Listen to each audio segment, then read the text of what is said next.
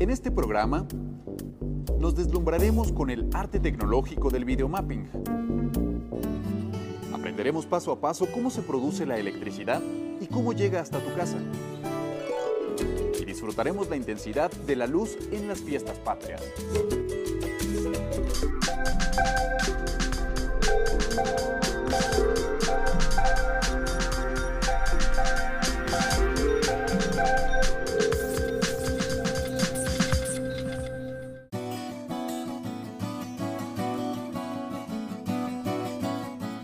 Bienvenidos a Factor Ciencia, yo soy Alejandro García Moreno.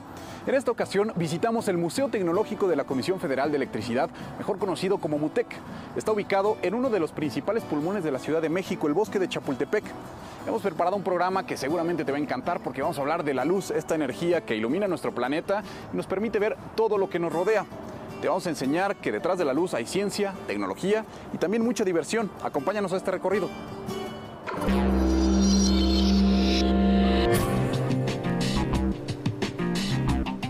La programación informática se ha convertido en un nuevo ingrediente para los espectáculos de luces, sobre todo la técnica de videomapping o mapeo, que permite dar una nueva dimensión a este tipo de espectáculos.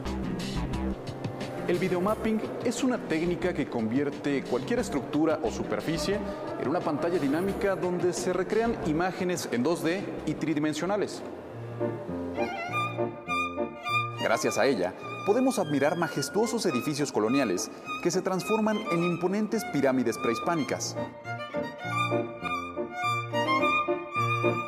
señoriales catedrales que se convierten en jardines fantásticos llenos de flores y colibríes, o el vuelo del águila real, posándose en un opal y devorando una serpiente, escudo nacional que engalana nuestra bandera.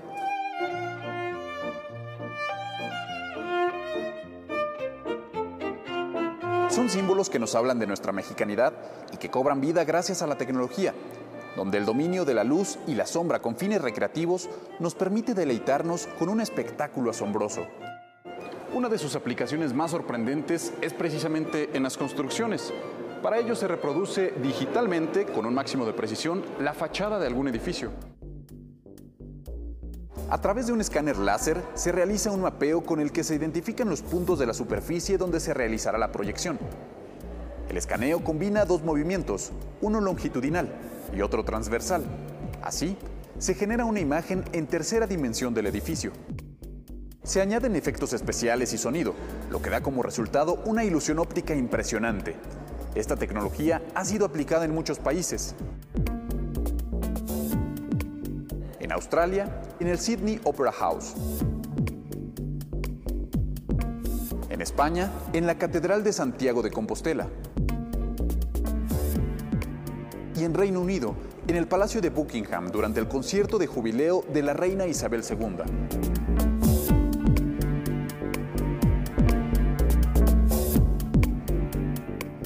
El videomapping es un arte tecnológico que nos permite aprovechar al máximo la luz con el único fin de disfrutarla.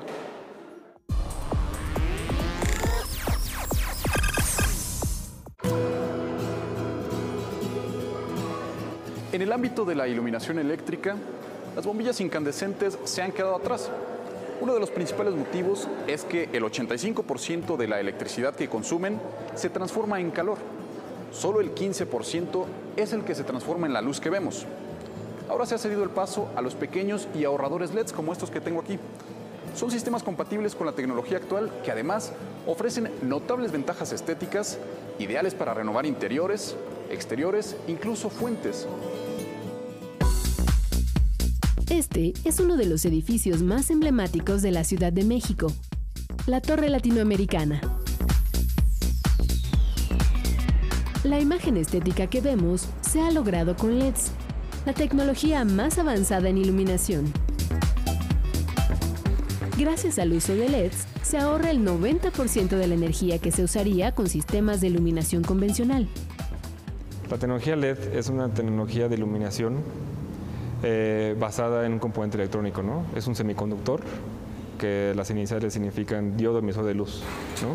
Que esto es un componente electrónico al cual recibir carga prende, ¿no? Emite luz, ¿no? A diferencia de las otras fuentes de iluminación tradicionales Es una fuente mucho más eficiente, mucho más pequeña, no tiene contaminantes, no tiene material tóxico, ¿no? Se puede controlar muy bien,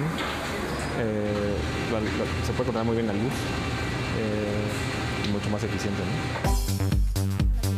¿no? Un LED es realmente pequeño, como podemos ver, pero muy luminoso. Además, las lámparas incluyen elementos de óptica que sirven para expandir y dirigir la luz.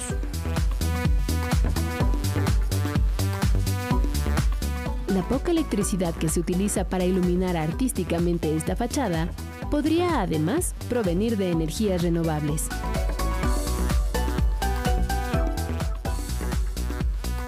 Algunas de las fuentes más modernas de la Ciudad de México también utilizan LEDs en su iluminación estética. Las lámparas de LEDs de las fuentes se controlan con sistemas de iluminación llamados DMX.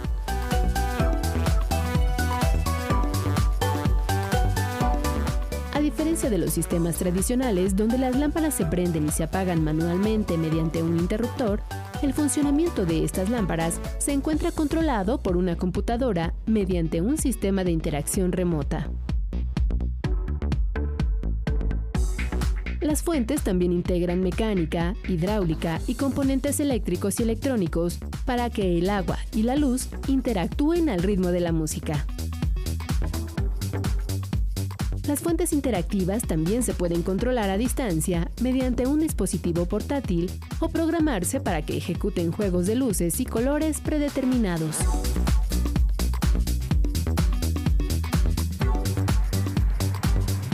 Sobre este edificio se encuentra una obra de arte. Su nombre es Xipe Totec y es una instalación lumínica sobre la torre del Centro Cultural Universitario Tlatelolco.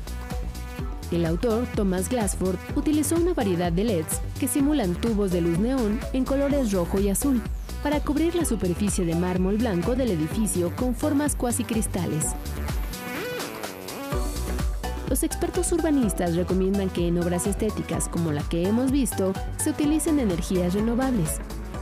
Lo que proponemos, digamos que si vas a hacer una iluminación que no es necesaria, porque digamos es decorativa, como una iluminación puede ser lo menos dañino al medio ambiente, en este caso con tecnología LED que ahorras casi el 85% comparado con iluminación tradicional, y además que esta iluminación pueda alimentarse en este caso con energía eólica.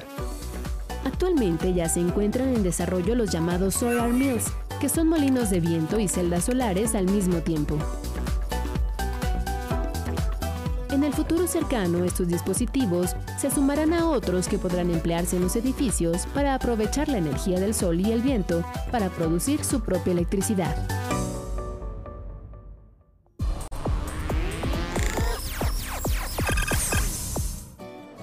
Otras edificaciones emblemáticas en el mundo que han optado por iluminación de LEDs son el Empire State de Nueva York, que hoy tiene una brillante, camaleónica y sustentable apariencia durante las noches. El puente de la torre que atraviesa al río Támesis en Londres. Y este otro es el juego de luces de la Torre Eiffel en París. Arte, diseño, tecnología y sobre todo cuidado ambiental.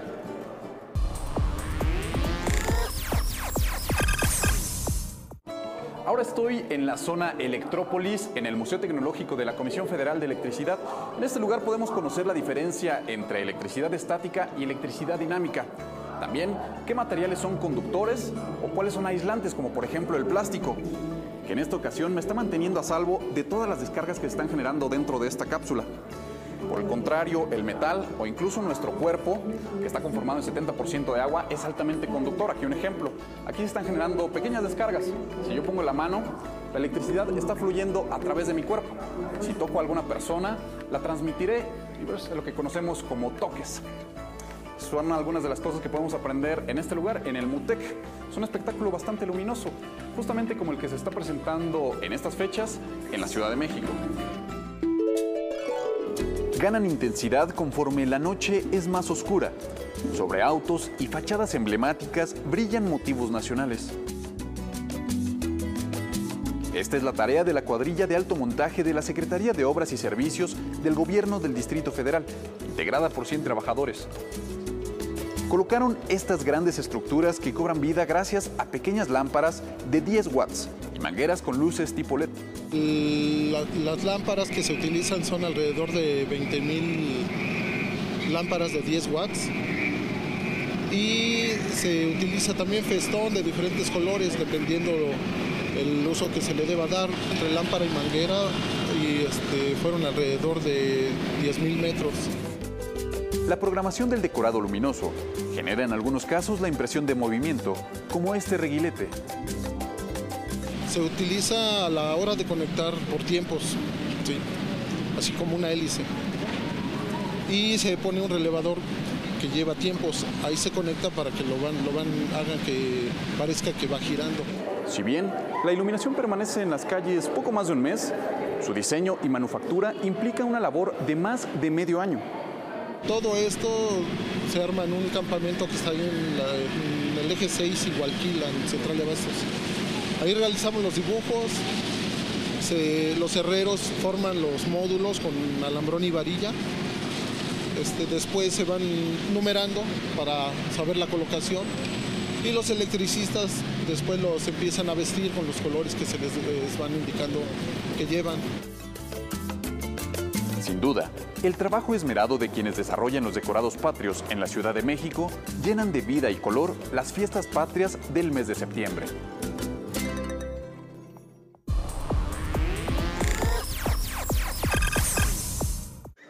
Al girar esta manivela, estoy generando electricidad que fluye a través de este circuito y llega hasta los focos, permite que se enciendan. Si yo muevo estas palancas, corto la electricidad, bueno, pues de esta forma puedo controlar si se encienden o se apagan. Es muy similar a los interruptores que tenemos en los hogares. ¿Tú te imaginas cómo podría funcionar un circuito similar dentro de nuestro cuerpo y más aún a nivel de las neuronas? Bueno, pues de eso se trata la optogenética, es una nueva disciplina de las neurociencias con la que incluso se están optando por desarrollar los nuevos medicamentos. Te invito a conocerla. Científicos en todo el mundo estudian una nueva técnica que permite encender y apagar al cerebro de la misma manera en que activamos un switch para la luz en casa. Se trata de la optogenética, una rama de las neurociencias que explora la capacidad de controlar la actividad neuronal a través de impulsos de luz. Es una nueva técnica que usan las neurociencias para averiguar cómo funcionan los circuitos y mezcla técnicas genéticas de biología celular y molecular con métodos ópticos y eléctricos de registro.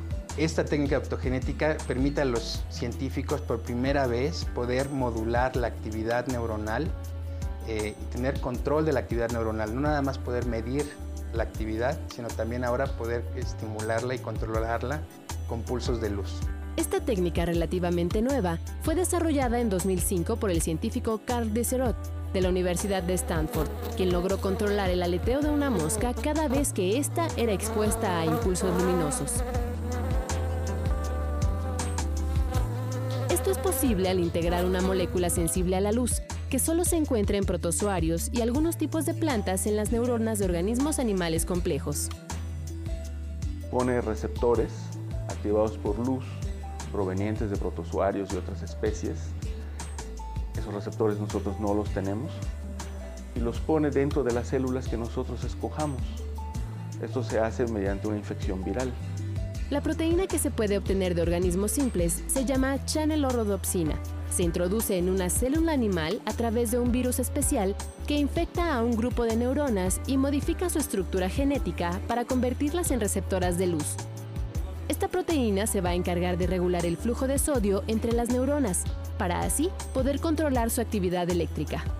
Y las neuronas cuando les entra sodio se despolarizan y generan un potencial de acción. Entonces este potencial de acción es la base del funcionamiento del cerebro, es la forma en la cual las neuronas se comunican. Con la optogenética se podrían tratar todo tipo de padecimientos relacionados con el cerebro. Sin embargo, actualmente, solo se han realizado estudios en animales, donde científicos de Estados Unidos lograron devolverle la vista a ratones ciegos. Yo quiero saber qué es y cómo funciona un láser. Bueno, el láser es las siglas o el acrónimo que viene del inglés, pero es en realidad es amplificación de luz por emisión estimulada de radiación.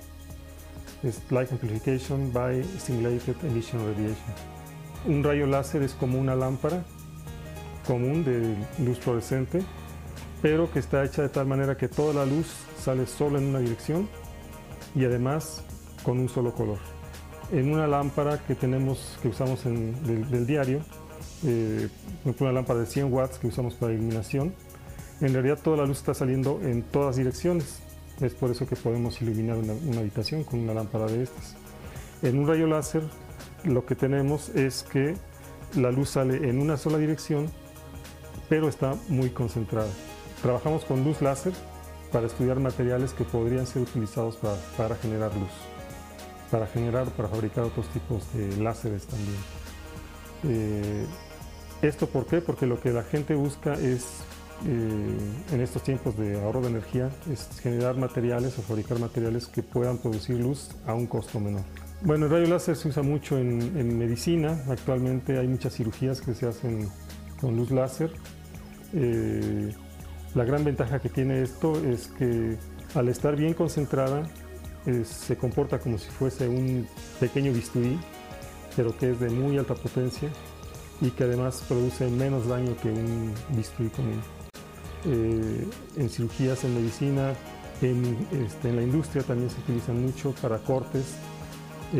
También se utilizan con fines decorativos o ahora en fiestas patrias, ¿no? Que se trabajan con hologramas. Muchas de esas imágenes se trabajan o se generan a través de luz láser.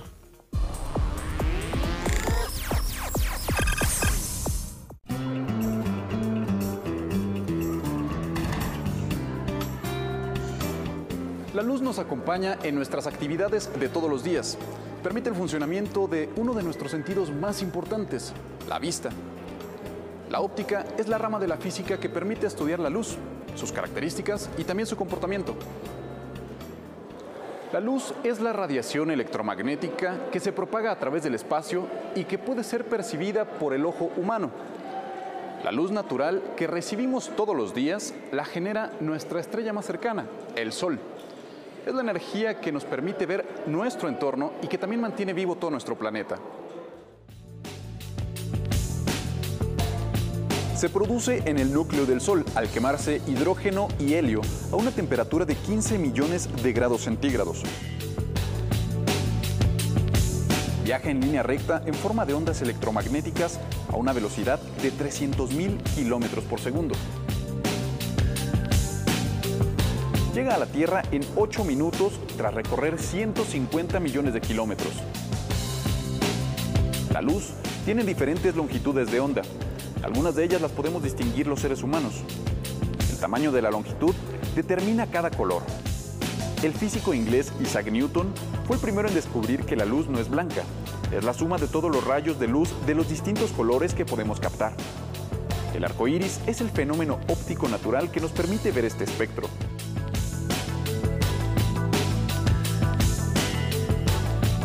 Hay rangos de luz que para el ser humano son invisibles, los que tienen longitudes de onda más cortas, es decir, los rayos ultravioleta, y los de longitudes más largas, la luz infrarroja.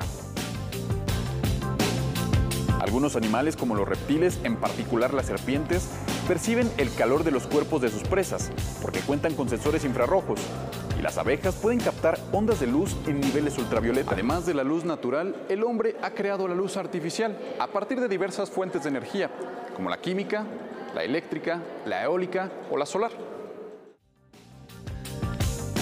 Esta luz alterna que podemos controlar y que nos sirve para iluminarnos principalmente en la oscuridad se ha hecho imprescindible. Hoy no solo ilumina edificios, hogares, parques, calles y empresas. Sus aplicaciones parecen infinitas. Lo mismo es una herramienta para la ciencia y la tecnología que para la recreación.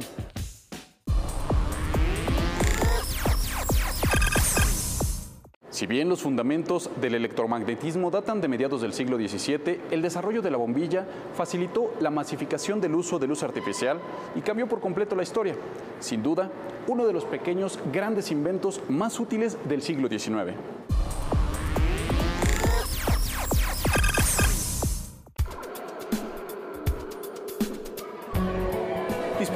energía eléctrica en nuestros hogares implica un esfuerzo titánico en el que están involucrados infraestructura y kilómetros de tendido eléctrico. Aquí podemos encontrar un ejemplo bastante gráfico. Esto es un enchufe gigante. Si yo empiezo a tirar de este cable, me lleva a conocer todo lo que implica llevar la electricidad desde las terminales eléctricas hasta nuestros hogares. Te invito a conocer todo este proceso. Apretar un interruptor para encender la luz, prender la televisión, utilizar una escalera eléctrica o viajar en algunos sistemas de transporte colectivo es algo tan cotidiano que pocas veces pensamos en la electricidad que requieren. Por ejemplo, la luz que usas en tu casa se genera en una central eléctrica como esta. Es la central hidroeléctrica El Cajón, ubicada en Nayarit. Aquí se utiliza la energía del movimiento del agua de un cauce natural. El agua del río se desvía hacia una presa donde pasa por las turbinas.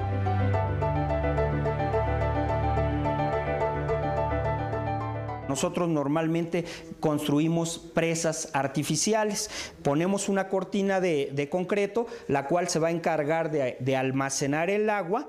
Esa agua almacenada, nosotros abrimos una compuerta, esa agua cae, baja a altas velocidades y esa bajada impulsa una turbina.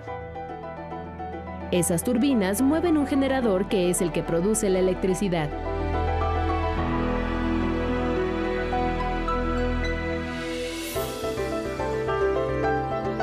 Desde ahí se transporta mediante una red de cables de alta tensión a una velocidad de 300.000 kilómetros por segundo, hasta llegar a una estación.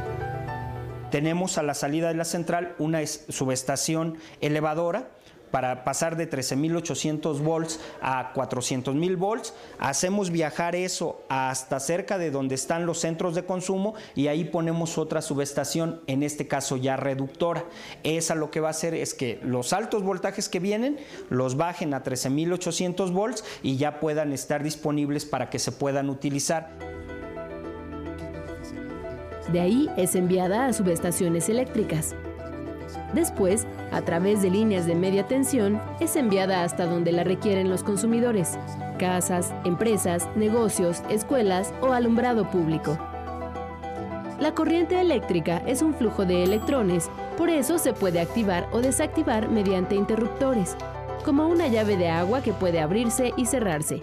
Yo llego a mi habitación, está oscuro, activo un interruptor y permito el flujo de la corriente y se prende la bombilla eléctrica. Me permite tener el control de los sistemas eléctricos.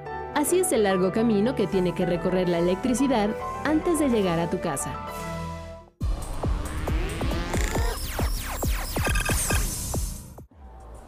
El Museo Tecnológico de la Comisión Federal de Electricidad abrió sus puertas por primera vez en 1970.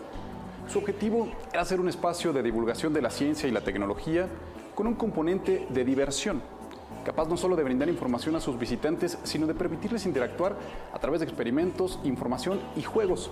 Todo esto para conformar un aprendizaje mucho más sólido. Una idea bastante vanguardista. Es por ello que fue reconocido por la comunidad científica de México como el primer museo de ciencias interactivo en toda Latinoamérica. Continuamos en Factor Ciencia.